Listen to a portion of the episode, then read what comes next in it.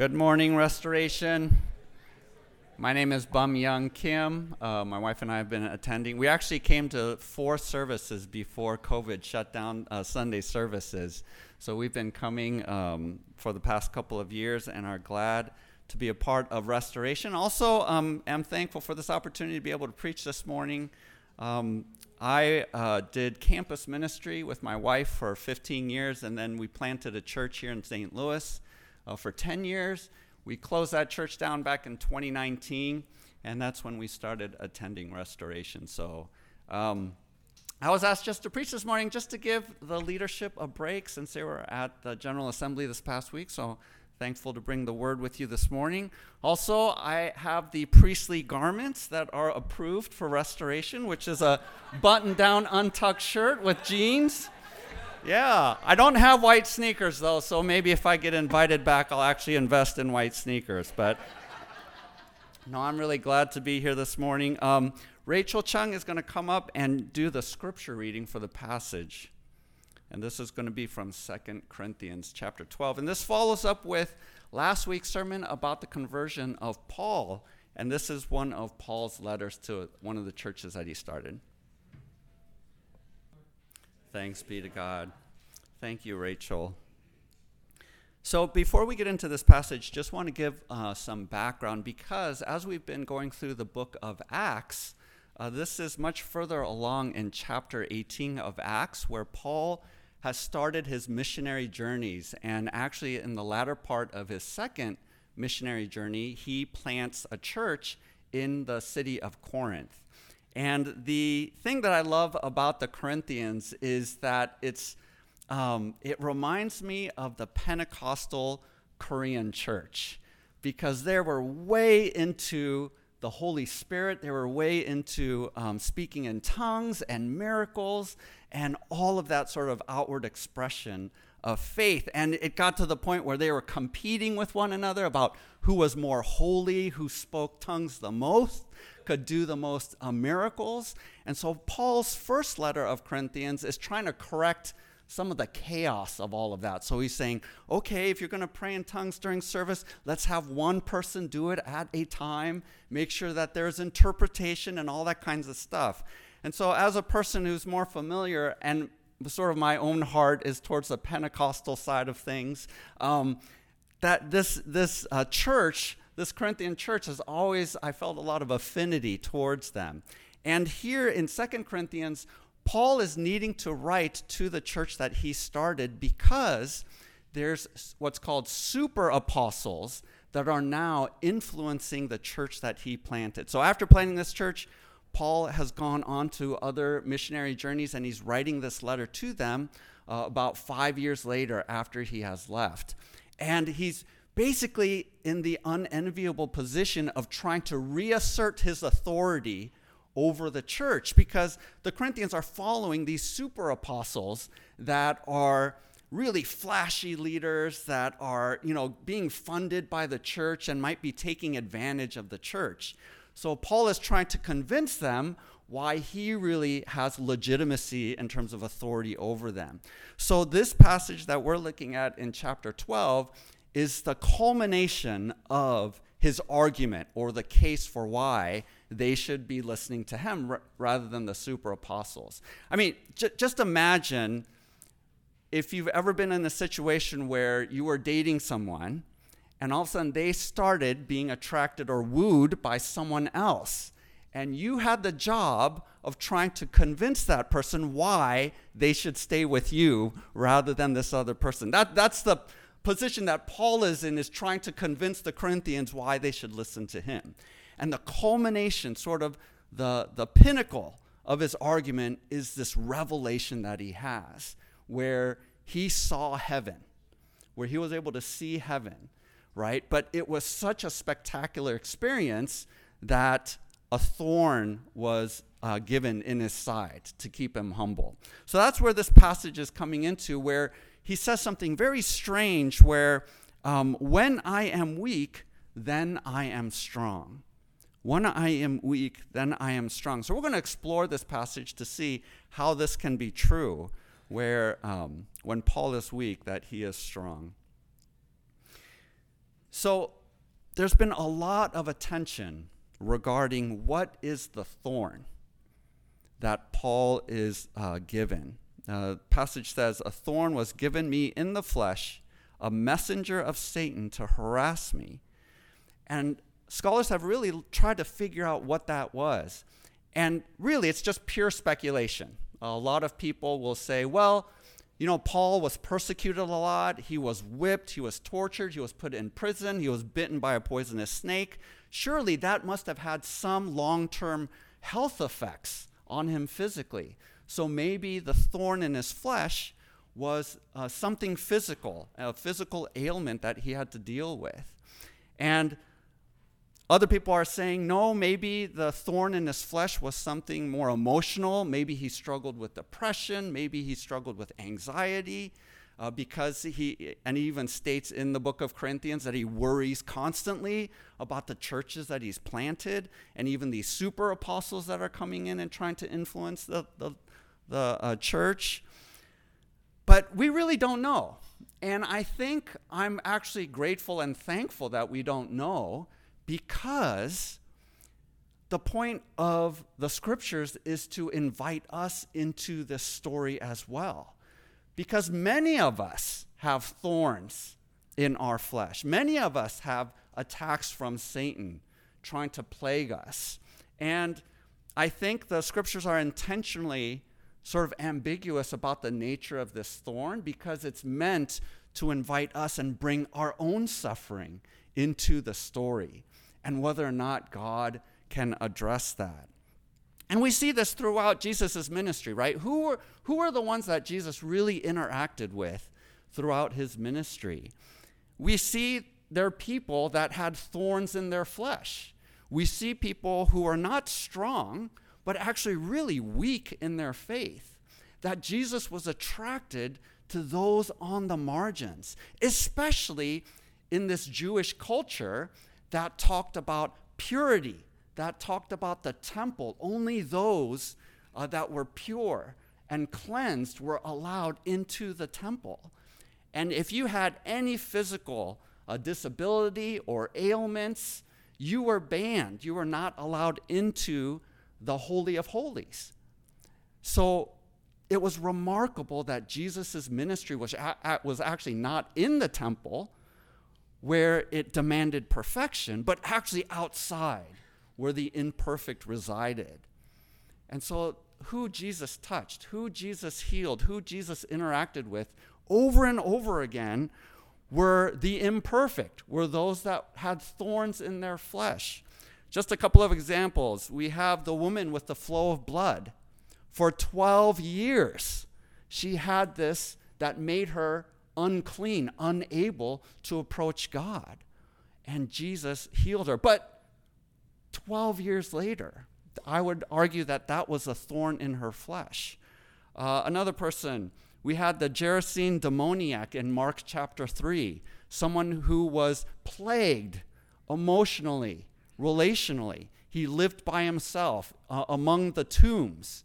Uh, no one could restrain him. He was naked. Everyone was afraid of him right? Uh, and that was who Jesus healed. Relational brokenness, relational thorns. The woman at the well in John chapter 4. She's going out to the well in the middle of the day rather than in the morning. Why? Because she has that kind of reputation in town, in the Samaritan town, because she's had five husbands, and the man that she's with currently is not her husband. So, relationally scorned uh, outcasts. That's who Jesus consistently went to, were those who were weak, those who struggled with thorns. Paul says that he responded to this thorn, this messenger of Satan, by asking three times for it to be taken away. Now, I want you to think about times in your life where you prayed, uh, maybe over and over again, not just three times, but maybe 10 times, maybe 50, maybe 100 times you have prayed the same prayer, being desperate. And as I've interacted with uh, my non Christian friends, uh, a lot of them remarkably have prayed at some point in their lives. Uh, and you have heard those stories of points of desperation that causes people who would have nothing to do with God, nothing to do with Jesus, end up praying for whatever power that there might be in order to appeal to a circumstance or a situation that they are so desperate, that they are so unable to do anything about, that they will reach out in their desperation to pray. But I know we as Christians, we have those kinds of prayers too. If you've been living any length of time, you have experienced desperation. You have experienced circumstances where you needed saving, where you needed Jesus to intervene and to take away this suffering, this thorn that's in your flesh. And Paul himself, someone who had such a radical transformation as we saw last week, he had many of those moments of desperate prayer too. And then we have sort of a litany of paradoxical statements that closes out this uh, passage this morning, uh, where it says, uh, God's grace is sufficient, that power is made perfect in weakness. Says, uh, Paul says, I will boast all the more gladly in my, not strengths, but in my weaknesses. And then finally, he makes a statement when I am weak, then I am strong. When I am weak, then I am strong. I think most of us, uh, even in coming to church, we want to look strong. We want to look spiritually strong. We want to look put together. We want to look like um, life is going our way. And I understand that temptation. I understand that need or want or desire to look strong, to be affirmed by the world as Leo is saying, to look cool, being able to dance at weddings, right? But the scriptures say that that's the wrong approach, that our worship to God actually is best served through our weaknesses rather than our strengths. That we are to boast in our weaknesses rather than our strengths. And the reason is because the point of our lives isn't to reflect how perfect and good we are, but our witness is to share about the gospel that restores. The name of our church, Restoration, assumes brokenness that needs to be fixed, that needs to be restored. So in our name, we recognize that brokenness. So our worship demands that we come with our weakness, leading with our weakness. Yes, God has given us strengths. Yes, God has given us uh, gifts and abilities. But our witness has to be, and our worship has to be, approaching God in our weakness. Because that is when God is most glorified. I think because it's uh, Father's Day, I'm going to share um, sort of how this has played itself out in my life. Um, because I just, when, when I think about God's call on my life to be a minister, vocational minister, and now informally, um, I just marvel. I just, it is such a total, unplanned, and um, unpredictable turn of events in terms of my life that. Uh, it's an example of this passage of when I am weak, then I am strong. So, Pastor Dan mentioned about Father's Day being a mixed bag for us. Uh, many of us did grow up with really loving and caring fathers, and that provided a really good template for our view of God. And we understand God's love because our earthly fathers did a great job of loving us that way. And that uh, holds true as well for mothers and relationship with mothers too. But I grew up um, having a pretty strained relationship with my own father, that my connection uh, with my dad was not only hurt just by our own differences, but the fact that we grew up sort of in um, uh, the boonies in Ohio where there weren't other Asian people, there was things lost in translation and generationally because my expectation was that my dad would love me the way all of my Western friends, uh, dads were, by hanging out with me, by throwing the ball and playing catch, by coming to my sport events, right? That's, that's what I thought love meant because that's what I saw the other dads around me doing. But my father being really busy, working really hard, um, I just translated that inappropriately as, well, my dad must not love me. Not knowing that the Asian way of a dad showing love is provision, is to work really hard and to make sure that sons and daughters don't have any material lack or need. So there's a total cultural misunderstanding uh, that I feel like was one of the great tragedies of my life because I, I, interpreted that to mean that my dad didn't care about me. But on top of that, uh, even despite the, the cultural things, there was a host of other things that strained our relationship. And then when my parents got divorced and my father moved away, it sort of sealed the deal in terms of a lack of relationship with my father. And that really impacted my view of God. That, that, that sort of created the template for how I viewed God. There was a long period of time where um, I grew up in the Catholic Church, um, and then when my parents got divorced when I was 11, we stopped going to church. But then I became a Christian through the ministry of Young Life at our high school at the age of 16. And, and it, was, it was a radical change in my life. I mean, I was going down a pretty dark path. But after I became a Christian, um, I was really enthusiastic and I was like, man, my dad needs Jesus and I want relationship with him. So I decided to go move and live with my dad because um, uh, up to that point I'd been living with my mom along with my sisters. So I went out to LA and I lived with him and his, uh, my stepmom for a year, trying to convert him to become a believer. And you can imagine a, a, a brand new Christian, 16 year old, years old, loving the Lord and wanting uh, his dad to know Jesus, um, but it, it, was terrible. It was like, it, it, just didn't go over very well. Um, and, and not only that, though, in my attempts to connect with my father, I, it just, I just realized we had so little in common. But one of the things we had in common, or, or you know, it's, it's sort of the Korean cultural drinking lifestyle, right? Um, and my dad loved to drink, so I, the only way that I found that he would talk or we would sort of talk to each other was when we were drinking together.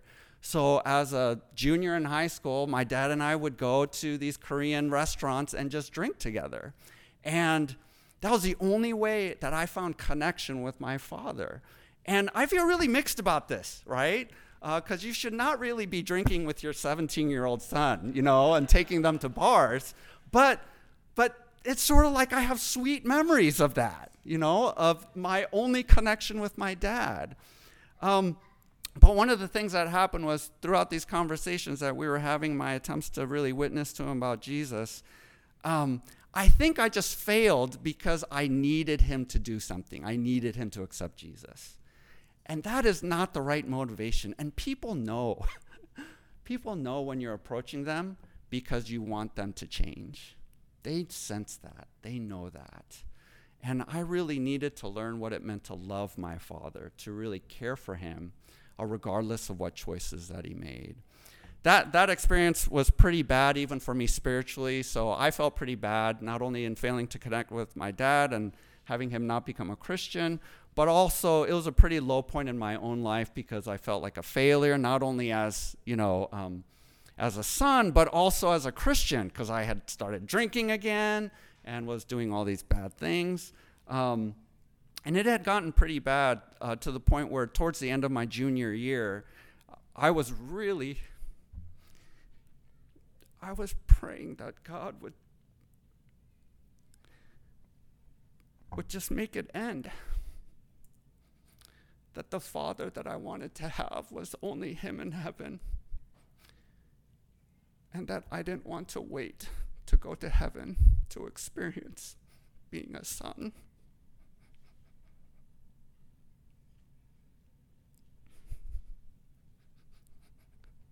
And one of the things that happened when I was praying over and over again for that thorn to be taken away, for that messenger of Satan to leave me alone, was that the Holy Spirit said, I'm going to change your name. I'm going to give you a new name. I'm going to change your name from resigned to encourager. Your name right now is resigned one, but I'm going to make you an encourager. And when I heard that in prayer, I laughed out of bitterness, like Sarah did when the angel told her she was going to be pregnant in her old age. I just laughed because it just felt so impossible. It just felt, felt so bad. Not only did I not have any wherewithal to get out of my own depression or to get out of my own discouragement, the thought that I would encourage other people just seems so impossible. It just seems so ridiculous. But I remembered that prayer. I remembered what the Holy Spirit said. And so I went back, lived, finished out my senior year with my mom. Um, and there I got reconnected with um, my Young Life community, and they helped me out a lot, reestablish my faith. But even throughout high college, when I, I got involved with Young Life or InterVarsity in college, I just always felt on the periphery of, of the body of believers, right? Sort of a spectator sitting at the back not really being active, always with that constant sense of, I don't really belong here. I'm not really put together like everyone else here. I still struggle with so many sins and temptations. My life is not what I see other people's lives being like. And something that happened, um, there was a prayer time that we had at a retreat. And one of the people there who was praying for me said that they saw a picture of me being born. And they were re- relaying that Jesus was in the birthroom with me. That when I was born, Jesus was delighted in me. That he was so thankful for me being born and being alive. And that, I think that broke something inside of me. That made me realize that I didn't have to die and go to heaven to receive a father's love for me, but that I could receive that here on earth. And because of that moment of healing prayer, I realized that I didn't have to come to Jesus put together. I didn't have to worship God put together. But it was actually within that brokenness of not knowing how to be loved, not knowing how to be accepted, that that's exactly what God wanted. That that's what it means to worship God, is to bring our weakness and our brokenness and our needs, our thorns, the things that we just pray over and over again for God to take away. That's exactly what we bring because then Jesus is made strong. So, coupled with not only just healing prayer and multiple times of healing prayer, but also at that time started professional counseling um, over the course of really a decade, 10 years. Um, just God did continual healing, just did continuous affirmations of his love for me and what it meant to be a son and what what it meant for God to be my father. And it got to the place where um, I realized, man, I wanted all these things from my dad. Maybe he can't give that because he's never received that. So at that point, I started, uh, Holy Spirit encouraged me to start um, interacting and, and initiating with my dad. So I just wrote letters to him. Every month I would write a letter, send it off. Um, and, you know, that was sort of my worship and ministry to him was to tell him how, how proud of him that I was and how much I loved him. Um, and to this day, I have no idea what he thought about those letters. I have no, you know, I, I think maybe God ministered to him through that. I don't know. I'm not sure. But that was part of my worship. That was part of, I had gotten to the place where I, instead of me thinking about what I needed, I could finally consider maybe he needs something and was able to give that. And as I started full time in vocational ministry, God over and over again brought people to me who had the same story. That the people that God um, brought into my life to build a relationship with were others who had difficult relationships with their dads, who had difficulty understanding God's love for them as a father. And as much as I would love to focus on my strengths over and over again, um, the point of the Holy Spirit moving and working in radical ways has always been with the fatherless. And I realize that, of course, that's the case because I know what that feels like. I have compassion. I can't help but love people and want better things for people that went through the same thing that I did.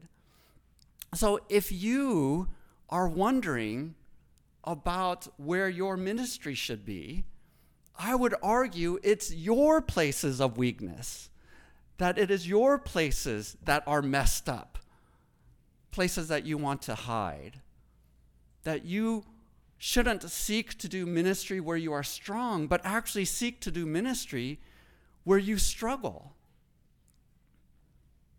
And wouldn't the church be such a wonderful place where we are free to express our weaknesses to one another rather than our strengths? For the sake of Christ, then, I am content with weaknesses, insults, hardships, persecutions, and calamities. For when I am weak, then I am strong. Let's go ahead and pray together.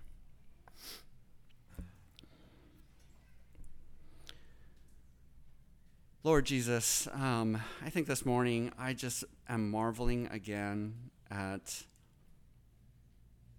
how much you love us and how much you care about us and how we don't have to be afraid. Jesus, um, you know what all of these things feel like. You prayed three times in the Garden of Gethsemane for the cup of suffering to be taken away. And similarly, um, God's grace was sufficient, and you were able to take on the sins of the world so that we could receive grace. Holy Spirit, just invite you to um, touch the places of our hearts that we are afraid to look at, to um, lift up our insecurities and our fears to you, and instead just worship you and to witness to others through our weaknesses rather than our strengths. And Lord Jesus, there are people here this morning that have been praying a long time for their thorns to be taken away. And I pray especially for those um, who are struggling with unanswered prayer. I do pray that your grace would be sufficient for them. I pray that the community would come around them, would help them endure, would help them receive healing, would be able to uh, love them the way that you love. So thank you. In your son's name we pray. Amen.